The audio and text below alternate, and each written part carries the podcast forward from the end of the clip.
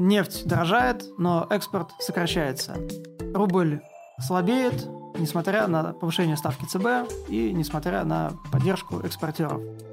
Девятый вал отчетов российских компаний. В целом все позитивно, но есть нюансы. Всем привет, меня зовут Тимур Нигматуллин, я старший инвест-консультант Финам. Сегодня мы подводим итоги недели. Пока Ярослав в отпуске, я возьму на себя э, модераторство беседы. Э, сегодня обсудим, наверное, основные три темы. Это курс рубля, э, и поскольку курс рубля – это производная от сырьевого рынка, цены на нефть, в целом специфику российского рынка нефти и газа – помимо этого обсудим девятый вал корпоративных отчетностей, которые мы наблюдали последние дни. У меня есть распечатка. По-моему, около 30 отчетностей вышло по ключевым российским, российским компаниям. И многие компании отчитались впервые за два года, некоторые за два с половиной года. А, собственно, сегодня мне помогут Сергей а, Кауфман, это наш аналитик по нефтегазовому сектору, Аня поможет с ритейлом. И Алексей, это заместитель генерального директора Финам, а, поможет по макроэкономике и выскажет свое мнение по некоторым злободневным вопросам. Я отдельно задам злободневный вопрос, связанный с, разбл... с разблокировкой активов. Ну, это чуть попозже. Итак, а, что происходило интересного за последнюю неделю? А, наверное, номер один – это ослабление рубля, которое наблюдается после заседания Банка России. То есть мы видели, что на заседании Банка России, которое было две недели назад, была повышена ключевая ставка до 12% годовых, и одновременно был сделан очень, как бы это сказать, жирный намек на то, что э, экспортеры будут продавать, хотя их не обязали, но очень попросили продавать валюту и поддерживать курс национальной валюты. Соответственно, несмотря на все эти обещания, после укрепления если не ошибаюсь, до 92 за рубль э, в паре с долларом, мы видим устойчивое день за днем ослабление национальной валюты. На первый взгляд э, выглядит э, довольно странно. Нефть дорогая, спред э, схлопывается, санкции как бы не работают, э, где крепкий рубль. Но есть данные, вот э, Rystad Energy, агентство, которое готовит э, статистику для Международного энергетического агентства, для ОПЕК, а, публикует данные по экспорту нефти из России и через трубопровод, и через э, поставки по морю. И эти данные, ну, мягко говоря, впечатляют. Есть средние данные за 10 лет, и Россия сейчас экспортирует ниже, меньше объем, чем в среднем э, за 10 лет. Э, при этом снижение резко пошло, э, соответственно, с весны 2023 года. Это где-то 5% от общемировых объемов добычи. А сейчас 4,3 миллиона баррелей, ну то есть на 20% обвалилось, обвалились поставки нефти. И это Помимо всего прочего, мы еще должны учитывать, что поставки, к примеру, в Индию э, идут в обмен на неконвертируемую валюту, на э, индийские рупии. Спад э, поставок составляет 20%. И вопрос Сергею Кауфману, который к нам включился по Zoom. Сергей, что ты думаешь о этом специфическом ценообразовании? С одной стороны, цены на нефть растут, с другой стороны, Россия сокращает экспорт. Согласен ли ты с этими данными, во-первых? Потому что э, поставки с точки зрения российской статистики засекречены, это данные внешних наблюдателей. И что будет дальше? Будет ли нефть с точки зрения объема поставок дальше сокращаться? Ну, здесь смотри, какая история. Вот это вот падение экспорта, которое происходит в именно натуральном выражении, это совершенно сознательный шаг России. Потому что я напомню, что э, в апреле были, было объявлено, что Россия собирается сократить добычу на 500 тысяч баррелей в сутки, а потом было дополнительно к этому объявлено, что э, с августа еще будет сокращаться экспорт, там сначала тоже на 500 тысяч баррелей в сутки, э, сейчас собираются снизить до 300 тысяч баррелей в сутки, но если вот мы учитываем вот эти вот добровольные сокращения добычи и дополнительный экспорт, то как раз получится примерно те данные, которые ты озвучил. Но здесь намного важнее как бы другое. Почему это делается? Это делается в первую очередь для того, чтобы поднять цену на российскую нефть, и, ну, не только на российскую, и на э, сорт-бренд тоже. Но если мы посмотрим, сколько стоила российская нефть там в марте, то там действительно дисконт был примерно 30 долларов за баррель, мировые цены были примерно 80, то есть российская нефть стоила там 50 и даже опускалась немножко ниже. Сейчас российская нефть стоит уже около 70, и получается то, что поставки снизились там на 15-20%, а цены выросли на 40%. То есть получается, что вот эта вот стратегия, она оказалась вы, выигрышной за счет того, что э, Россия добывает и экспортирует меньше, цены выросли сильнее, чем э, упал объем экспорта. Э, ну, э, в первую очередь интерес вызывает э, динамика рубля.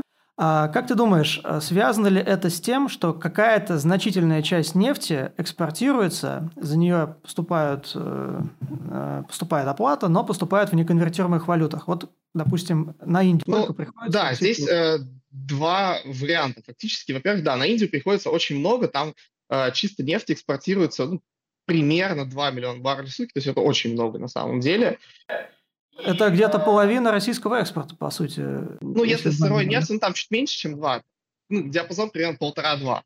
Э, оно постоянно меняется, но да, это очень много. И, э, ну, нам, к сожалению, не рассказывают на 100% за что это экспортируется. Здесь может быть, на мой взгляд, два варианта. Первый, действительно большая доля нашей нефти, которая идет в Индию, она экспортируется за рупии, и причем здесь буквально недавно был интересный кейс, когда Задорнов сказал, что это действительно проблема такая есть, и наши рупии застряли, а потом вышел Минэнерго и сказал, такой проблемы нет. Э, это как бы не влияет никак на курс рубля. Кому верить, ну, к сожалению, непонятно. Судя по курсу как рубля, скорее верить? Задорнов. Верить только курсу рубля. Да. Мы видим курс рубля, и он говорит именно об этом. То есть тут как-то цифры не бьются. Алексей, да, я абсолютно согласен. Я тоже пришел к выводу, что, казалось бы, цифры не бьются. Есть как бы второй вариант, который исходит из того, что э, нефтяникам и в целом экспортерам только рекомендовали продавать больше валюты, но не принудили к этому, как было, например, в прошлом году, это то, что в реальности экспортеры продают чуть меньше валюты, чем они говорят. И на это нам, например, может намекать э, кейс Лукойла, который, ну, фактически там пару недель назад признался то, что он продавал меньше валюты, чем мог бы продавать, потому что он сказал, у нас уже на зарубежных счетах есть деньги для того, чтобы выкупить нерезидентов. И это только Лукойл, как нерезиденты есть, в общем-то, во всех э, российских нефтяниках, то есть в Роснефти есть огромный BP, почти 20% пакет, который, э, конечно, Роснефть бы хотела бы выкупить, если бы ей разрешили. А что, сейчас разве существует именно такая потребность выкупать именно сейчас, в данный момент времени? Да, действительно, пох похоже на то, что э, динамика рубля говорит о том, что э, это сделано для того, чтобы показать хорошую отчетность, показать хорошие как бы перспективы. Ну, Алексей, но... подожди, это что, теория заговора? Кто-то манипулирует рынком? Э, что а это? Тут хороший вопрос, опять же таки, э, можно смотреть конкретно на цифры. Цифры говорят, первое, мы видим, что да, наш, скажем так, экспорт чуть-чуть снизился, как говорят определенные цифры, но он, э, цена поднялась, все классно, все замечательно, цена поднялась больше, чем снизился экспорт. То есть мы должны получать, в принципе, даже чуть больше валютной выручки, чем получали до этого. Правильно? Ну, получается, что нет. Отлично. Нужно вот. верить глазам. А глаза говорят, что получается несколько другое. То есть действительно возникает момент, ну что в Индию мы поставляем, да, то есть цена растет, потому что МПЗ Индия рассчитана только на нашу нефть в большей части, поэтому э, они ее перерабатывают трансли... Э, и перепродают, скорее всего. Ну, я не знаю, то есть тут вопросы как раз к вам. Почему так растет? Э, деньги все-таки, получается, действительно зависают в рупиях, как ну, опять, верить глазам. Если я верю глазам, то я вижу, что действительно, несмотря ни на что, рубль продолжает падать. Знаешь, э, согласно статистике ну, платежного баланса, то, что еще не засекречено, а, э, в эту статистику мы добавляем рупии, как будто мы их получили. То есть платежный баланс на самом деле гораздо хуже, чем публикуется. То есть, э, если мы что-то не получили, мы этого не знаем. Мы эти данные просто не имеем на руках. Э, ну, э, в целом мы видим, что тенденции ухудшаются с точки зрения объемов экспорта в физическом выражении. Э, сейчас мы увидели то, что меры по которые предприняли и ОПЕК+, и Россия, и отдельно Саудовская Аравия, они эффективны, но у нас все-таки в мире спрос на нефть, согласно имеющимся прогнозам, непрерывно чуть-чуть, но растет. Добыча при этом практически нигде сейчас не растет. То есть если мы посмотрим, например, прогнозы по добыче в США, а США добывает все-таки очень много, а, то Минэнерго США последние там два года постоянно снижала прогноз по добыче вот именно на какой-нибудь 2023-2024 год. Поэтому, на мой взгляд, у России будет возможность сохранять высокие мировые цены на нефть, если мировой экономике все будет хорошо, и немножко восстановить объемы экспорта, о чем сейчас уже Новак говорил. То есть недавно Новак вышел, сказал, что мы вот в августе экспортировали там на 500 тысяч баррелей сутки меньше, сейчас мы можем там себе позволить э, рассмотреть э, экспорт на 300 тысяч баррелей сутки меньше. А что ты думаешь по поводу США? Будет ли этот рост э, чем-то вроде сланцевой революции, которая обнулила нефть? Реально она стоила ноль или даже дешевле в 2014 году? А, здесь, мне кажется, такая логика немножко обратная. Из-за того, что а, Саудская Аравия и Россия видят, что сейчас у вот сланцевиков намного меньше энтузиазма, чем было раньше, они намного меньше инвестируют, несмотря на то, что цены на нефть высоко, потому что ну, их уже дважды чуть ли не смыло с рынка. То есть был вот этот 2014-2015 год, когда э, цены на нефть очень сильно падали, был 2020 год, когда цены на нефть очень сильно падали. После этого они достаточно сильно испугались. Если мы посмотрим на инвестиции, то они находятся не на таком высоком уровне, как там, ну вот они буквально недавно восстановились до уровня 2019 года, а там про уровень 2014-2015 даже говорить не приходится. И Саудская Аравия с Россией увидели то, что американцы не так сильно сейчас наращивают добычу и не, не готовы ее наращивать даже при высоких ценах на нефть, которые наблюдаем два года. И как раз поэтому а, снижают собственную добычу, чтобы поднять цены, потому что раньше существовала достаточно большая угроза, то, что США эту долю рынка займут. Сейчас эта угроза, она все еще есть, но она не такого масштаба. То есть э, потенциал роста добычи в США меньше, чем был, например, ну, в такой же ситуации в 2019 году. То есть мы э, можем сделать вывод, что в США наращивать э, добычу не будут, цена, скорее всего, на нефть будет расти, то есть наши доходы, как Российской Федерации, будут все-таки увеличиваться, цена э, нашей валюты, наверное, будет более все-таки стабильной, и, в принципе, есть определенные, скажем так, у нас какие-то стабилизирующие ну, скажем так, ожидания. Все будет более лучше. Да, то есть мы будем э, идти к улучшению позиции, то есть, по крайней мере, стабилизации. Спасибо. И вопрос по отчетностям. А, как я уже в начале передачи говорил, вышло огромное количество отчетов, ну вот именно по нефтегазовой сфере. Это «Газпром», «Татнефть», э, «Лукойл», э, что еще, э, «Транснефть» и «Башнефть». Смотрел ли ты эти отчеты? А, есть ли какая-то общая тенденция, которая, э, может быть, не видна стороннему наблюдателю? Да, давай я вот кратко пройдусь по самым важным, на мой взгляд, отчетностям. Начну с той отчетности, которая меня впечатлила э, больше всего. Это Транснефть. Я считаю, что сейчас Транснефть – это довольно-таки хорошая акция для того, чтобы ее купить, потому что у них первое полугодие за счет того, что у них тарифы, как оказалось, растут быстрее, чем издержки, это, ну, видимо, заслуга менеджмента. У них потрясающая прибыль, и там э, вклад первого полугодия в годовые дивиденды, он там, ну, сложно сейчас из неполной отчетности посчитать все денежные факторы, но это примерно 10-11 тысяч рублей на акцию, то есть это очень много. Это больше, чем э, ожидал консенсус, в котором как бы я тоже был, и я тоже в консенсусе ожидал На чем они в основном меньше. заработали?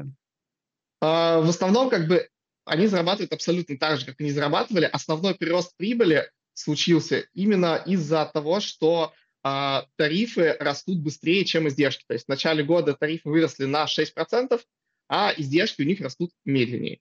При Очень этом, удобно. да, добыча у нас пока что в первом полугодии была стабильна. Понятно, понятно, что во втором полугодии у Транснефти будет прибыль ниже, но все равно это порядка там 17, может 18 тысяч рублей дивидендов по итогам года, они вырисовываются, это очень хорошая доходность. А дальше вот, ну, есть группа компаний, Башнефть, Газпромнефть и Татнефть, которые сильнее прочих страдают от снижения демпферных выплат.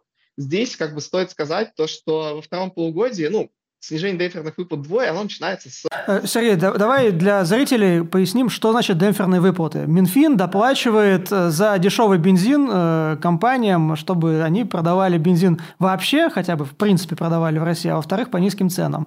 И сейчас эти доплаты, я так понимаю, в два раза хотят урезать, и это произойдет в сентябре, если не ошибаюсь. Да, именно так. Это довольно-таки большая Э, статья доходов для вот некоторых компаний, в первую очередь это Газпромнефть, Татнефть, э, Башнефть. Сколько, кстати, у Башнефти, э, какая доля у них от демпфера в прибыли?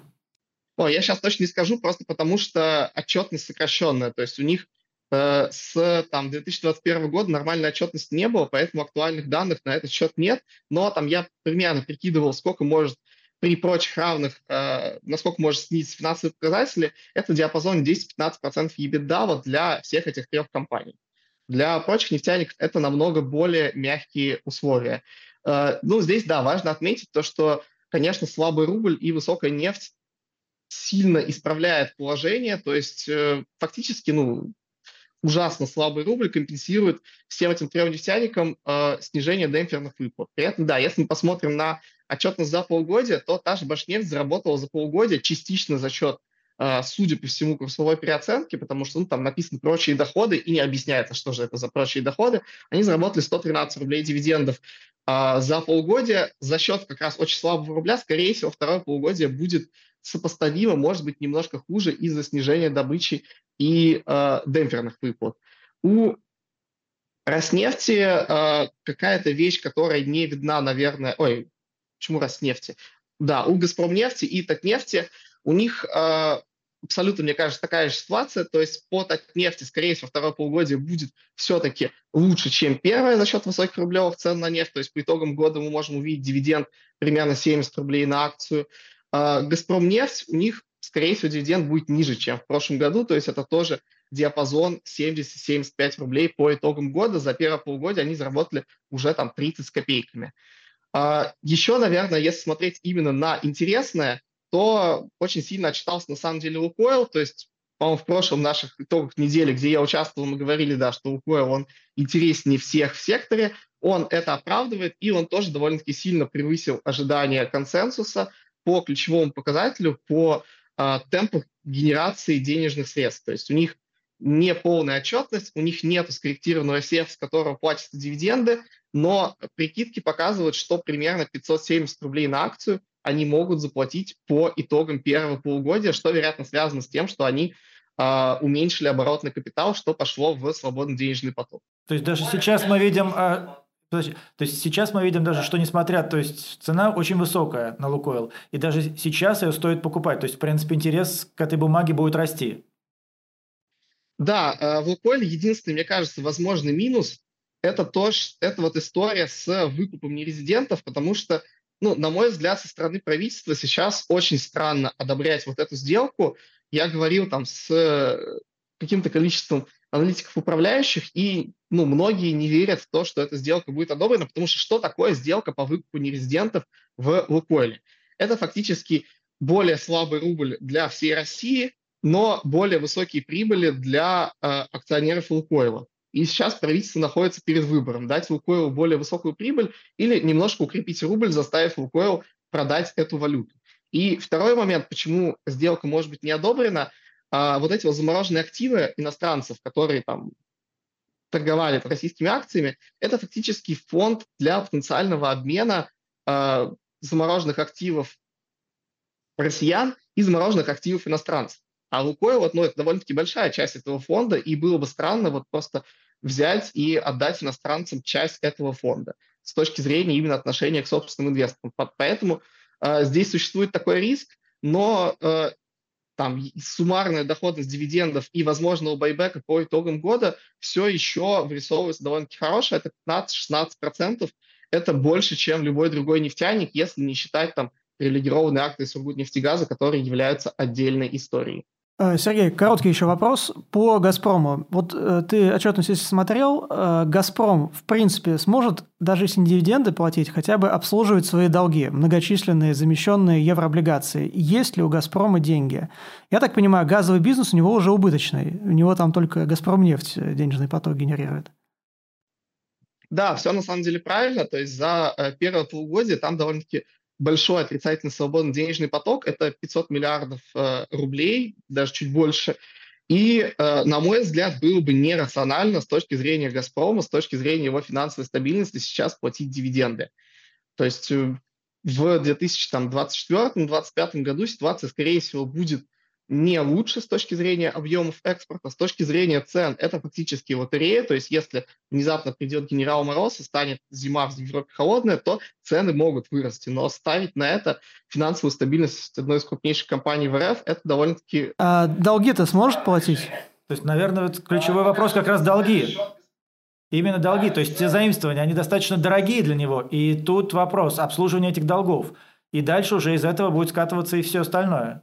И выплата дивидендов. Пока что э, здесь какой, какой момент важный есть. У «Газпрома» как бы есть, э, ну, наверное, это можно назвать пути отступления. То есть сейчас у «Газпрома» есть дополнительные НДПИ, это 600 миллиардов рублей в год. Это очень много. Если государство увидит, ну и раньше этого дополнительного НДПИ не было, логика его введения была в том, что сейчас аномально высокие доходы у «Газпрома».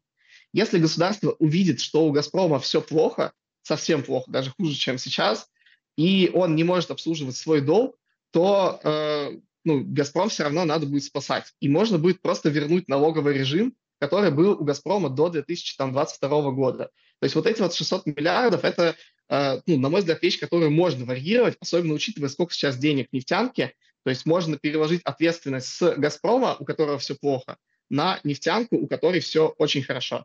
Поэтому с точки зрения обслуживания долга э, у «Газпрома» есть еще запас прочности, во многом благодаря, конечно, «Газпромнефти», у которой ну, все отлично из-за и стабильных показателей экспорта, и э, слабого рубля. Но да, стоит помнить то, что государство не в таких обстоятельствах, конечно, не даст «Газпрому» обанкротиться, и есть пути к отступлению в виде вот этого дополнительного НДПИ.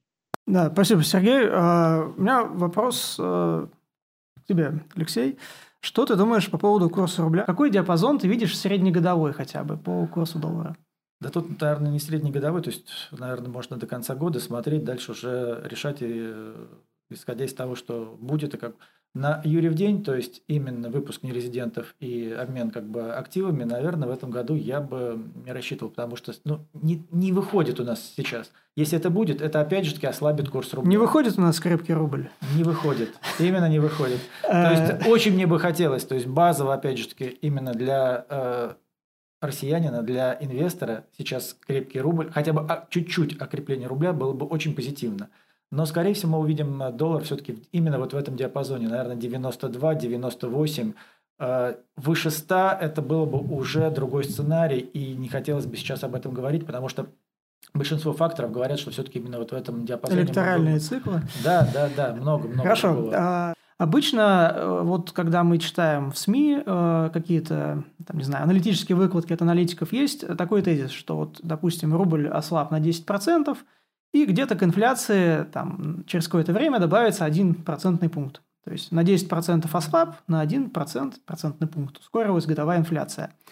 Вот это вот исследование Банка России, которое я читал, оно говорит, что если э, рубль ослаб, то ослабление рубля будет полностью переложено на инфляцию на горизонте 3-4 лет. То есть, условно говоря, рубль ослаб, ну, курс, валютная пара доллар-рубль выросла, допустим, на 100%, ну, вот как мы сейчас наблюдаем. Ну, и через 3 года, через 4 года это будет полностью переложено в инфляцию. И мы в конечном итоге это увидим именно в росте цен по широкому индексу, если верить исследованию. А мне оно понравилось, там хороший дизайн исследования, и нет причин критиковать. Соглашусь, Анна. мне это исследование тоже понравилось, я все-таки немножко э, добавлю. А что тут интересно? Мы уже проходили такое. То есть это Ничто уже... не новое в этом Ничего, мире. К сожалению, Видели нету. много раз. Да, действительно так. И инфляция отложенная. Ну, наверное, это какое-то минимальное зло, и этим можно управлять.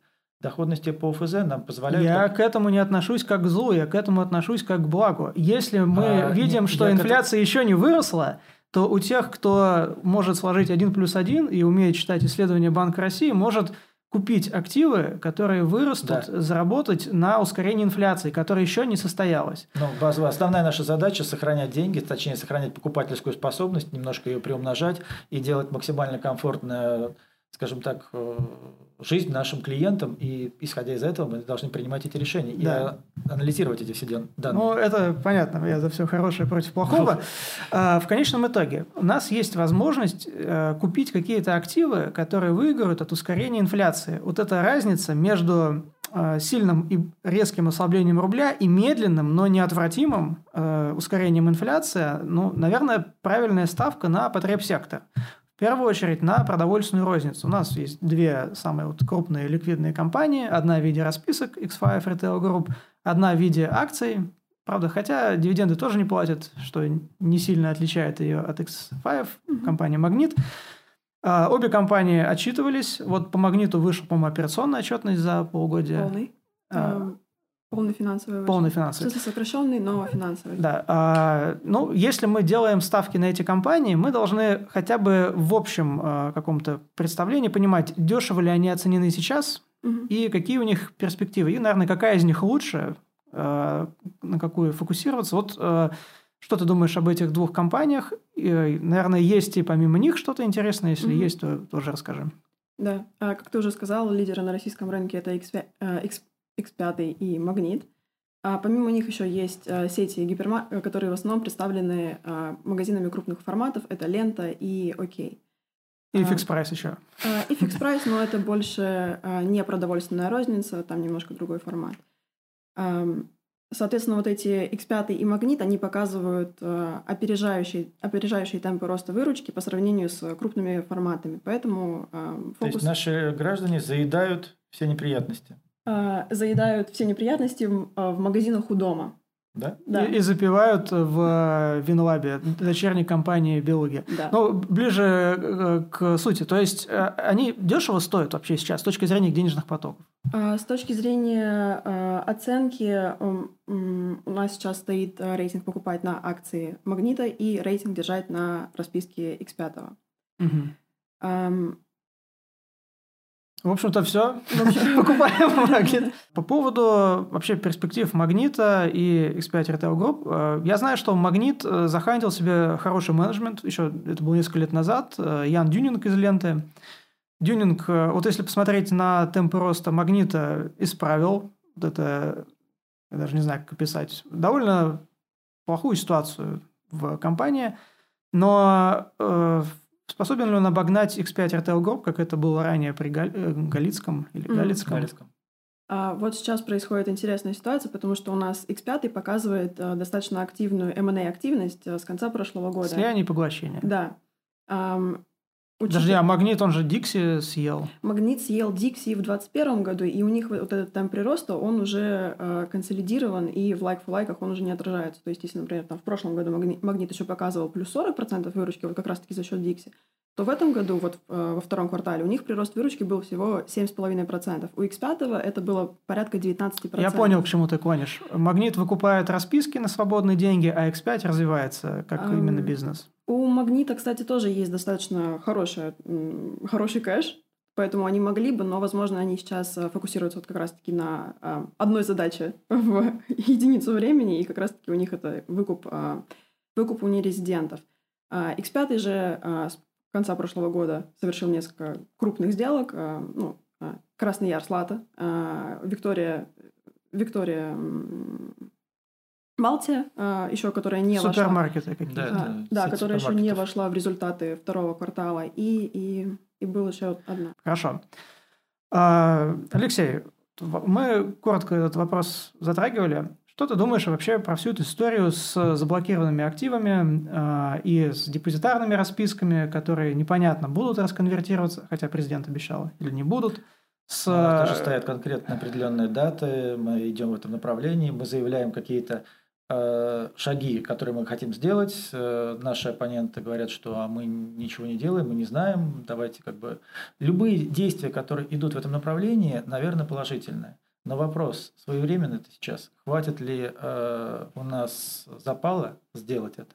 И будет ли это положительно воспринято именно ну, тем же рублем? То есть хватит ли у рубля определенной стабильности? Вот эти, наверное, вопросы и сейчас балансируют. Ну, давай так. э, Вопрос, веришь или нет? Вот веришь ли ты, что кому-нибудь, даже самым маленьким инвесторам, как Я думаю, что ходят, начнем. Сейчас начнется э, этот процесс. И до конца года мы что-то начи- ну, увидим. И это будет положительно воспринято. Хорошо. То есть динамика этого, тут вот то, что это будет, это однозначно. В Финаме, кстати, на днях запустили торги с блокированными активами. Есть специальный раздел в приложении Finam Trade, но я сам смотрел у себя. Там можно найти NVIDIA Blocked, э, приписка Blocked по каждой бумаге, там, не знаю, можно Байду найти и так далее. Длинный перечень бумаг и выставить на покупку или на продажу, ну, как говорится, на свой страх и риск. По-моему, только это для квал-инвесторов сделали. Только для клауд Ну, да. э, в общем, э, каким-то образом инфраструктура развивается, но давайте останемся оптимистами и будем верить, что разблокируют. Мы А, надеемся, что к концу года мы, по крайней мере, увидим, а, какую-то динамику и поймем, а, как это будет развиваться. Хорошо, А, но в целом э, разобрали основные темы, во что инвестировать, как реагировать на макростатистику по рынку нефти, по э, следствиям ценообразования на нефтяном рынке, соответственно, э, курсу рубля и акциям нефтегазовых компаний, как это повлияет на инфляцию, на акции потребсектора. Всем спасибо за внимание, э, удачных торгов и на следующей неделе встретимся.